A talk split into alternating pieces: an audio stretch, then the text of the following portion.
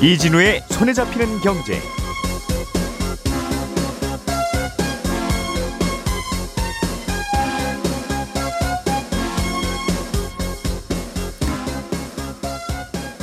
안녕하십니까 이진우입니다.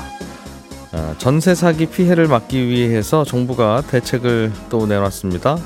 아, 돈한 푼 안 들이고 수백 채의 집을 사서 세입자를 일단 받은 후에 보증금을 가로채는 걸 어, 못하게 막아보겠다는 건데 이 사기의 핵심이었던 전세 보증보험, 이 전세 보증보험의 가입 기준을 지금은 집값의 100%까지 보증을 해주고 있습니다만 이걸 90%로 낮추고 어, 시세를 부풀리는데 악용돼 왔던 감정 평가는 반영을 최소화한다는 게 핵심입니다. 어, 내용 한번 들어보겠고요. 전기 자동차를 사면 정부가 보조금을 주고 있는데 올해 지급되는 보조금에 변화가 좀 생깁니다. 혹시 전기차로 바꿔볼까 생각하시는 분들께는 도움이 될 것 같은 정보입니다. 다자녀 가구가 내는 세금을 좀 색다른 방식으로 깎아주는 방안이 일본에서 논의 중이라는데 우리에게도 영향을 미칠지 모르겠습니다. 한번 들어보겠습니다. 2월 3일 금요일 손에 잡히는 경제 바로 시작합니다. 우리가 알던 사실 그 너머를 날카롭게 들여다봅니다. 평일 아침 7시 5분 김종배의 시선 집중.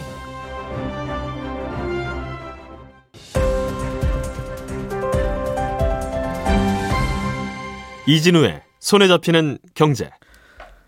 예, 아침에 특별히 기분 좋을 일은 없는데 괜히 기분이 좋다 싶으면 달력을 보면 금요일이죠. 예, 금요일 아침입니다. 서울경제신문 서은영 기자, 행복자산관리연구소 김현우 소장, 그리고 손에 잡히는 경제 박세훈 작가 세 분과 함께 어제 나온 경제 뉴스들 중에서 또 오늘 새벽에 나온 경제 뉴스들까지 포함해서 이거는 좀 알아두면 좋겠다 하는 것들만 골라서 전해드리겠습니다. 세 분 어서 오십시오. 네, 안녕하세요. 예. 자, 김현우 소장님. 네. 음, 정부가 전세 사기 예방 및 피해 지원 방안을 계속 내놓고 있습니다. 네, 계속 내놓고 있습니다. 이게 약 많은 병이라는 게 병이 잘 안 고쳐지니까 그런 것처럼 네. 어, 잘안 안 되는 모양이에요. 네, 이 음. 지금 요번에 나온 대책도 굉장히 많이 세부적인 내용이 담겨 있는데 그 예. 중에서도 살짝 살짝 요건 허점이 아닐까 하는 내용이 음. 보이더라고요. 아, 먼저 핵심적인 건 죄송합니다. 핵심적인 건 이 전세 보증 보험이라고 흔히들 부르는 전세 반환 보증 제도를 일부 개선합니다. 음. 이게 보증 보험을 미끼로 사기를 벌이는 행각들이 많이 있었거든요. 음. 아, 그러니까 현재는 보면 집값보다 전세가가 비싸지만 않으면 가입이 가능합니다. 그러니까 3억짜리 집에 3억짜리 전세여도 가능하다는 거예요. 예. 가입이 가능하다 보니까 아, 이걸 미끼로 아, 보증보험 가입하면 안전합니다. 이렇게 세입자를 안심시키고 음, 드리는 거죠. 실제로 안, 안전하기도 하죠. 그렇습니다. 예. 네, 안전, 안전하기도 합니다. 가입되니까 이제 세입자는 안전한데 네. 이렇게 하면은 세입자는 보증금을 지킬 수 있지만 이게 고스란히 아, 주택금융공사 손해로 이어지잖아요. 혹시 깡통 전세가 되면 그렇습니다. 예. 아, 그래서 이, 이 이제 올해 5월부터는 전세가율이 집값의 90%까지만 가입이 가능하도록 이걸 낮춥니다. 음. 다만 이미 100% 기준으로 가입하신 분들 있으시잖아요. 예. 이분들은 전세 계약이 또 만기가 되면 갱신을 해야 될 텐데 음. 아, 그럴 경우에는 내년 1월부터 이게 90%로 낮아집니다. 예. 음, 그 전까지는 뭐 100%로 다시 한번 갱신을 할 수 있지만 음. 그래서 내년 1월 이후에는 그분들 같은 경우에는 뭐 집값이 올라서 어, 100% 대비 전세가율이 90%가 되거나 음. 아니면 보증금을 내리지 않으면 뭐 갱신이 불가능하다는 뜻으로 또 봐야 되겠죠. 음, 그렇군요. 이게 그래서 문제는 이걸 계산하다 보면 집값이 얼마냐. 네. 어, 전세금은 정확하니까. 그렇습니다. 근데 이게 얼마짜리 집인지를 정확히 모르잖아요. 시세가 정확히 비교적 자주 거래되는 아파트들은 모르겠습니다만 네. 뭐좀 오래된 주택이라든가 다가구 다세대 빌라들은 네. 이게 저게 한 채 혹시 경매로 팔리면 어- 얼마에 팔릴지는 그 누구도 모르는 건데. 그렇습니다. 음. 그래서 이게 빌라를 포함해서 뭐 아파트나 오피스텔 같은 거 그 외에 이제 주택 같은 경우에는 빌라 포함해서 다가구, 뭐 예. 다세대 이런 경우엔 집값을 산정하는 기준이 있어요. 첫 번째가 일단 공시 가격입니다. 공시 가격의 140%까지만 이렇게 맞춰져 있는데 예. 공시 가격이 없는 경우에는 등기상 최근 1년 거래한 이력이 있으면 그게 기준이 돼요. 음. 음, 근데 신축 빌라 같은 경우는 공시 가격이 당연히 없다 보니까 예. 등기상 거래 금액이 있으면 그게 곧 집값입니다. 근데 등기상 거래 금액이라는 게 그게 팔린 분양가죠. 네, 그렇습니다. 그러니까 분양할 때 이 매매 가격을 뻥튀기 하는 형태의 사기도 있었거든요. 음. 그러면 그럴 경우에는 여전히 또 허점이 존재할 것으로 보이고요. 그러니까 우리나라에서 저 빌라 한 채가 얼마인지를 아는 사람은 아무도 없는 거예요. 그렇습니다. 아무도 없는 건데 이걸 누가 알려서 줄 겁니까? 그 어, 요번에 나온 대책 중에도 그 전세 앱 이라는 게 있어요. 예. 그 안에 주변 시세들을 좀 참고해가지고 음. 이 정도는 요 정도 집값이 적당합니다. 이 이하로 전세 보증금을 내셔야 합니다라는 걸 가이드를 해주겠다라는 건데, 예. 근데 그게 또 정확하느냐 그 부분에 있어서도 맹점이 아무도 모르는 거죠. 아무도 모르는 가격이라는 것도 그냥 세금 매기기 위해서 네. 정말 적당히 매기는 거라 네. 내 눈에 보이면 저건 한 3억쯤 되는 빌라인데 하는 거라면 공시 가격도 그렇게 매기는 거지. 그게 뭐 누가 정확히 매기겠습니까? 맞습니다. 음. 이, 이 가격을 산정하기가 어렵다는 건데 아, 거기에 또 허점이 하나가 있는데 보증보험을 가입하려는 사람이 감정평가 수수료를 부담하는 경우에 앞서 말씀드린 순서 외에 이 감정가가 최우선으로 적용이 됩니다. 예. 그러니까 공시가가 있어도 이 저는 제가 보증 수수료 내고 감정평가 수수료 낼 테니까 음. 감정가를 기준으로 해주세요라고 한다면 그게 곧 집값이 되는 거죠. 음. 이 때문에 일부 감정평가사들도 이 사기에 가담을 해가지고 집값을 뻥튀기 한 사례가 있어서 예. 앞으로는 공시가와 실거래가가 없는 경우에만 감정가를 적용하도록 내규를 바꾸겠다. 음. 아, 이렇게 발표를 했습니다. 공시가 실거래가가 애매하고 그러니까 감정가를 썼을 텐데 네. 이번엔 또 그 감정가 가지고 사기가 나오니 다시 돌아가겠다고 하면 네. 그럼 애매한 건 다시 못 고치는 거잖아요.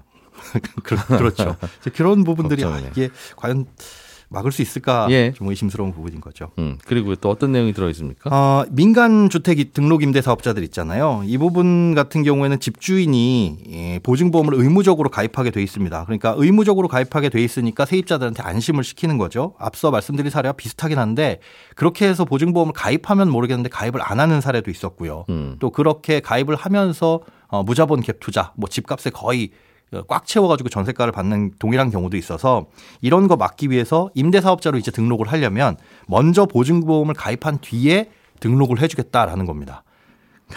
그러면 이제 빈 집을 공실인 경우에는 보증보험 가입이 안 되잖아요. 세입자가 없으니까. 전세가 얼마인지 모르니까. 네, 그렇죠. 예. 그런 경우에는 또 예외를 둬서 등록한 이후에 세입자를 들여서 보증보험을 가입해도 된다. 이렇게 예외를 뒀거든요. 이건 왜 하는지는 잘 모르겠네요. 그러니까 음. 가입한다고 얘기해 놓고 가입을 안 하는 경우를 막겠다라고 하는 건데 그러면 근데 보- 이게 문제는 네. 가입을 하고 안 하고가 문제가 아니라 네. 어, 보증보험이 깡통 전, 집 전세인 경우에도 나오니까 이게 문제인 거잖아요. 그렇습니다. 그래서 그건 90% 전세가율로 낮추는 걸로 음. 어, 대책을 삼고 네. 그리고 임대사업자가 가입을 안 하고 가입을 했다고 거짓말하는 걸 막기 위해서 먼저 가입한 다음에 등록을 시켜주겠다라는 음. 게또 또 다른 대책입니다. 그럼 그 뒤에 가입하겠다 해놓고 가입 안 하는 경우는 어떡할 것이냐? 그렇기도 하고 첫 번째 세입자만 그렇게 해서 받고 네. 그 다음 세입자는 임대사업자 등록이 된 이후니까 네. 또 똑같은 문제가 발생하는 건데 그렇습니다. 가입 안 할 수 있으니 예. 그런데 그렇게 가입을 안 하면 어쩔 것이냐? 음. 가입을 안 하면 세입자에게 통보하는 시스템을 구축을 하겠다. 6월부터는. 그래서 가입을 한다고 했는데 안 했으면 세입자에게 알림이 가도록 음. 한다는 건데 이게, 이게 그러니까 세입자의 보증금을 보호하기 위한 보험은 세입자가 가입하도록 하는 게 예. 그러다 보면 이제 당연히 뭐 그런 부담이 커지거나 하면 다른 걸 하더라도 네. 그걸 집주인 보고 가입하라고 하니까 음, 아니면 꼭 이걸 집주인이 부담을 해야 된다면 세입자가 가입하고 그 돈을 집주인에게 받도록 물론 뭐 현실적으로 예. 뭐 그런 식으로 하면 되는 일인데 네. 그런데 이러다 보니까 보증금 가로채려고 의도적으로 어, 어떤 이 악의적인 행동을 하는 사람들이 위약금이나 계약 해지 이런 부분들이 두려워가지고 안 이걸 지키겠느냐 하는 거는 또 의문으로 남아 있죠. 예. 보증보험도 그럼 가입 안 돼 있고 예. 보증금을 못 돌려받는 상황에 처한 세입자들도 있죠. 들어갈 네. 때 보증 보험 가입 안 하고 들어갔다가 그렇습니다. 깡통 전세가 된 경우에 예. 여기에 대한 대책도 있습니까? 요것도 있습니다. 일단 뭐 대출에 대한 부분도 있어요. 2억 4천만 원 한도로 저리로 대출을 해주겠다거나 아니면 이분들이 살 수 있는 공공임대 주택을 확보해서 입주를 지원하겠다. 이런 대책들도 있는데 요거 외에도 이제 눈에 띄는 게 경매로 그 집을 낙찰받을 경우에는 무주택으로 인정해주겠다 하는 내용이 포함이 되어 있습니다. 그러니까 깡통 전세인데다가 집주인한테 돈을 돌려받을 수 없는 상황에서 세입자가 선택할 수 있는 방법 중에 한 가지는 예. 그 집을 본인이 낙찰받은 다음에 손해를 보더라도 즉 3억에 내가 보증금으로 들어갔는데 이건 이 보증금을 돌려받을 상황이 안 되잖아요. 그 집값이 2억밖에 안 드는 그렇습니다. 안 예. 그러면 이걸 낙 경매로 내놔도 아무도 낙찰을 안 받을 것이고 음. 그럼 세입자가 그 집을 낙찰받은 다음에 3억의 보증금이 있지만 뭐 1억 정도는 포기하고 2억에 이 음. 집을 내놓으면 팔릴 수 있으니 아니면 그냥 3억 내고 내가 이 집에 산다고 생각하든가. 그렇습니다. 예. 그렇게 되는데 그렇게 할 경우에는 이분들은 원치 않는 집에서 거주를 하게 되고 그럴 경우에 나중에 청약 아파트 청약을 넣으려고 생각하셨던 분들은 예. 무주택 자격을 잃게 되고 그 무주택 기간도 잃어버리게 되잖아요. 예. 그러다 보니까 전세 사기 피해자가 만약에 해당 주택을 낙찰받으면 무주택자로 간주하겠다. 그래서 요 주택 공급 음. 규칙을 개정해서 청약을 할 때 불이익이 없도록 하겠다라는 건데 여기에도 조건은 붙어 있습니다. 이 낙찰 주택의 공시 가격이 수도권은 3억이어야 되고 예. 어, 지방은 1억 5천 이하여야 되고 전용 면적은 85제곱미터 이하여야 된다는 조건이 붙어 있는데요. 여기에도 이제 뭐 이- 물론 피해자분들을 구제해 주긴 방안이긴 한데 요게 시행되는 게 5월부터입니다. 5월에 규칙이 개정돼서 예.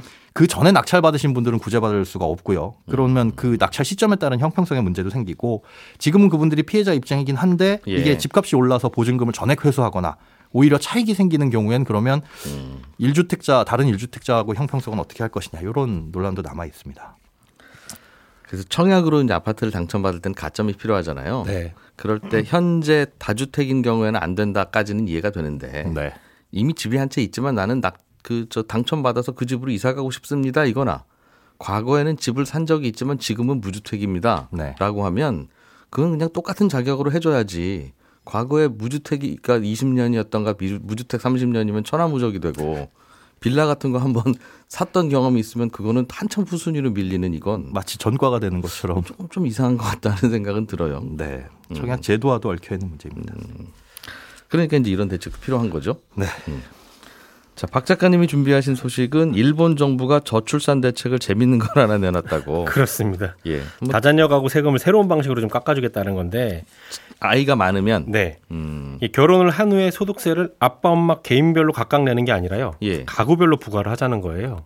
아, 아빠, 자녀가 많을수록 세금을 일단 좀 덜 내게 하는. 아빠 월급, 엄마 월급 일단 합쳐놓고 세금 매기자. 그렇습니다. 예를 들면 음. 아빠가 연 6천만 원 벌고 엄마가 연 6천만 원을 번다고 해볼게요. 둘 다 6천만 원. 네. 그러면 예. 각각 6천만 원에 대한 소득세를 따로따로 내겠죠. 예. 그런데 일본에서 얘기가 나오는 방안은 일단 두 사람 연봉을 합칩니다. 그럼 1억 2천만 원이 돼서 오히려 고소득자 세금을 내야 되는데. 그렇죠. 예. 근데 이걸 가족수로 나눠버립니다. 이때 어른은 한 명, 아이는 0.5명으로 계산을 하는데 예. 아이가 둘 있는 4인 가족이라면 다더 몇, 몇일까요? 아빠는 1, 엄마는 1, 아이가 0.5니까 첫째 0.5, 둘째 0.5. 네, 더하면 3. 맞습니다. 아, 그러면 1억 2천만 원을 3으로 나눠준다. 그렇습니다. 그러면 4천만 원이 되는 겁니다. 아. 그러면 과표에 따라서 세율이 다르게 적용되기 때문에 이렇게 예. 하면 과표가 낮아지니까 세율이 낮아집니다. 오히려 6천만 원보다 돈을 적게 버는 걸 그렇죠. 간주하겠다. 그러면 세금을 덜 내게 되는 거죠. 예, 예. 그리고 이렇게 결정된 세금의 가족수, 그러니까 좀 전의 경우는 3을 다시 곱해서 최종 세액을 결정하는 겁니다. 아, 3으로 나눴다가 3으로 다시 곱하니까 네. 결국은 마찬가지 같지만 네. 일단은 3으로 나눠서 연봉 4천만 원짜리 근로자로 간주하고 세금을 그렇죠. 부과하면 되니까 네. 세율을 좀 낮춰버리는 겁니다. 음. 그럼 이런 방식으로 하면 얼마나 세금을 덜 내게 되냐면 예. 일본 세금 구조가 우리나라랑 좀 비슷하게 돼 있으니까요. 우리나라 과세 구조를 아주 단순하게 계산을 한번 해봤거든요. 음. 아까 말씀드린 예처럼 아빠랑 엄마랑 각각 6천만 원을 벌면 각각 소득세로 한 860만 원씩을 좀 내게 됩니다. 지금은 네. 예. 합치면 대략 뭐 한 1,700만 원 조금 넘겠죠. 예. 이 정도 구조입니다. 이거 예. 정확하지 않아요. 숫자 신경 안 쓰셔도 됩니다. 네. 근데 이걸 좀 전에 말씀드린 방식으로 바꾸면 6천만 원, 6천만 원 더해서 1억 2천만 원이 되고 3으로 나누면 4천만 원이 되니까 예. 4천만 원은 세금이 474만 원이 돼요. 예. 그럼 가족수 3을 다시 곱한다고 했잖아요. 음. 그럼 대략 한 1,400만 원 요 정도가 결정이 됩니다. 그 애초에는 한 1,700만 원 내야 되는 세금이 네. 이- 방금 말씀해 주신 방식으로 나눴다 곱했다 이렇게 하면 1,400만 원. 1,400만 원으로 줄어든다. 대략 300만 원쪽 정도 음. 덜 내게 되는 거죠. 돈 많이 버는 부부들은 아이 하나 더 나오면 세금 많이 깎아드릴 테니까 생각해 보십시오 하는 정책이네요. 맞습니다. 아- 자녀 수가 늘어나게 되면 음. 나누는 수가 커지니까 예. 과표관이 내려가고 세액이 더 낮아지거든요. 음. 그리 그런데다가 엄마 아빠가 아, 돈을 아주 잘 벌어서 1억씩 1억씩 번다. 예. 그러면 내려가는 폭이 더 커져 버립니다. 음. 계산해 보니까 대략 한 840만 원 정도 이런 방식으로 바꾸면 덜 내게 되는 건데 그 위로 갈수록 폭이 더 크겠네요. 그렇습니다. 폭이. 예. 실제로 이런 방식을요 프랑스가 오래전부터 사용을 하고 있어요. 이게 그냥 음. 일본이 상상 속에서 만들어낸 게 아니라 실제로 프랑스가 하고 있는데 프랑스 같은 경우는 비교적 저출산 문제에 대응을 잘하고 있다는 평가를 받는 나라거든요. 예. 물론 이런 소득세 부과 방식 때문에 저출산이 해결됐다 이렇게 말하는 건 무리겠습니다만 음. 그래도 어느 정도는 효과가 있다 이런 평가를 받고 있긴 합니다. 그래서 제가 어좀 찾아보니까 음. 우리나라에서도 이런 방식을 도입하자라는 법안이 작년 말에 국회에서 발의가 되긴 됐어요. 예. 근데 우리나라에 도입을 하면 이게 정말 어떤 효과가 있을지는 아주 치밀하게 또 따져봐야 되는 문제거든요. 이거 참. 모르겠습니다. 아무튼 소득세를 요렇게 매기는 방식도 있더라. 그리고 일본에서는 이런 방식을 도입하는 걸 검토를 하고 있더라. 라는 뉴스가 어제 나온 겁니다. 저출산에 대한 대책은 전 세계가 하나도 없는 것 같습니다. 있으면 해결을 그러니까 했겠죠. 그 어떤 아이디어도 들어보면 네. 무슨 왜 이런 저택을 만들었는지는 이해는 되는데 네. 아, 이게 될까 이게 이것 때문에 과연 아이를 하나 더 낳을까 네. 하는 생각은 그러나 항상 들기는 저는 들어요. 그러나 그래도 예. 새로운 방식의 뭔가가 꾸준히 등장을 하고 거기에 대해서 논의를 할 필요는 있다라고 생각을 합니다. 그게 음. 효과가 없을지라도 예. 그래야 아이가 안 오는 나라의 미래는 어두우니까 음. 이런저런 방안을 좀 생각을 해봐야죠. 그 근데 그래서 결국은 정부가 정부 돈을 이렇게 쓰는 건데 네. 정부가 정부 돈을 이렇게 쓰면 어딘가는 못 쓰잖아요. 그렇죠. 그러니까 결국은 정부가 여기에 쓰고 다른데 못 쓸 때 전반적으로 플러스가 되는지 마이너스가 되는지는 생각을 해봐야 되는데 음. 이런데 못 쓰면 또 다른데 이런데 쓰면 다른데 못 써서 자칫하면 뭐 어디 뭐 경로당의 그 난방비가 줄어든다든가 네. 아니면 뭐 보육원에 가는 돈이 줄어든다든가 그렇죠. 그럴 수 있을 텐데 어, 그런 게 전반적으로 좋은 사회 만드는데 도움 되는지는 잘은 모르겠습니다. 어쨌든 진짜 머리 머리 많이 썼네요 이건. 네. 서은영 기자님, 네. 전기차 보조금이 올해는 좀 달라져요? 네, 이 전기차 사면 정부에서 보조금을 주죠. 근데 매년 1월 중순에 이 환경부가 이런저런 조건 조- 충족하면 보조금 얼마 줄게 이런 내용의 전기차 보조금 업무 처리 지침을 발표합니다. 예. 어, 이게 전기차 사는 사람 입장에서는 내가 살 자동차 가격과 직결되는 정보라서요 관심이 큰데요. 음, 어, 올해 지침이 한 달 정도 좀 늦장 발표됐습니다. 어, 바뀐 내용부터 좀 말씀을 드리면요. 소비자 입장에서 한 줄로 정리했을 때는 음, 작년보다 대당 보조금이 최소 20만 원 이상 줄어든다. 그런데 국산차보다 수입 전기차는 더 많이 깎인다. 라는 거고요. 어, 제조사 입장에서는 사후 관리 서비스 수준에 따라서 보조금이 100만 원까지 차이 나게 됐다라는 겁니다. 자세하게 좀 해, 전해주세요. 네.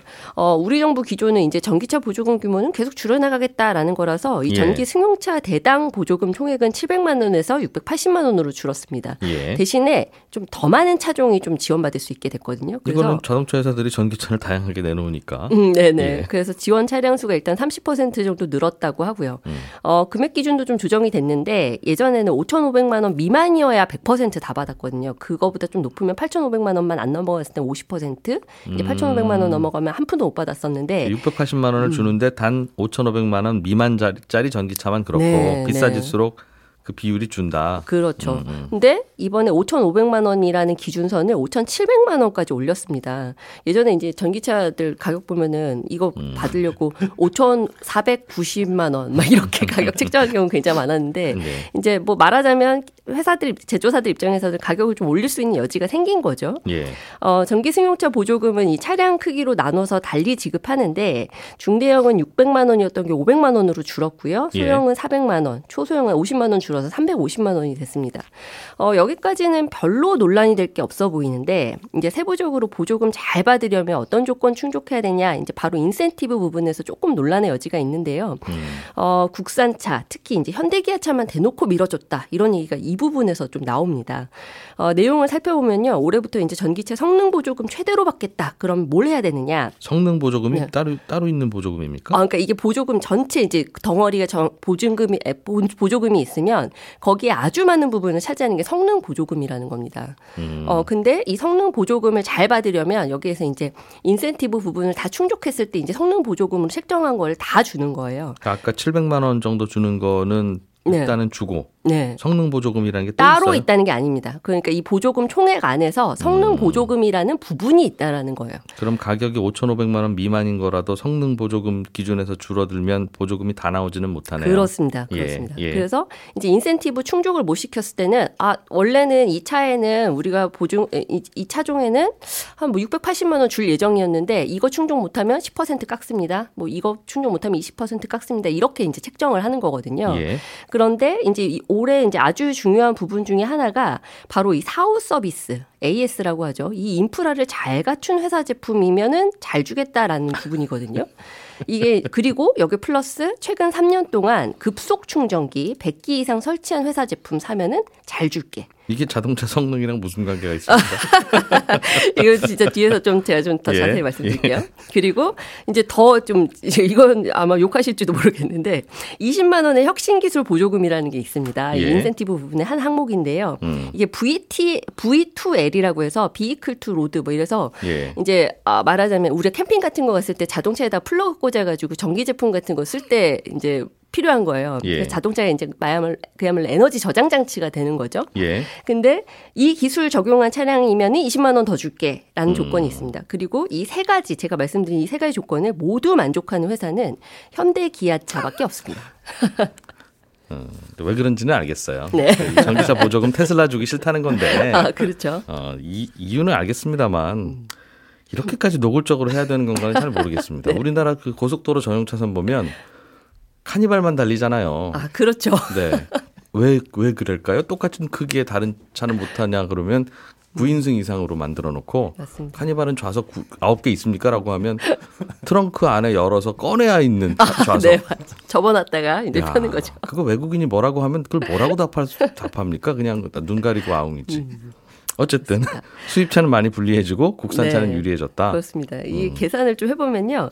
현대차 아이오닉 6가 보조금 680만 원, 이제 총액 다 받을 때 BMW iX3가 293만 원, 벤츠 EQB가 275만 원 정도 받는데 그럼 어디서 이렇게 차이가 벌어지느냐? 예. 이제 AS 인프라 부분이 굉장히 커졌는데요. 이 항목에 보조금 100만 원이 더 걸려 있습니다. 예. 어, 자세히 보면 서비스 센터 중에서도 직영센터를 운영하고 정비 이력 전산 시스템 운영하는 경우에는 이 제작사 차량이 사후 관리 체계 1등급에 해당이 돼서 보조금 100%를 주겠다. 음. 그런데 협력업체에 위탁해서 AS 한다. 그럼 이제 그때부터는 10%, 20% 이렇게 깎습니다.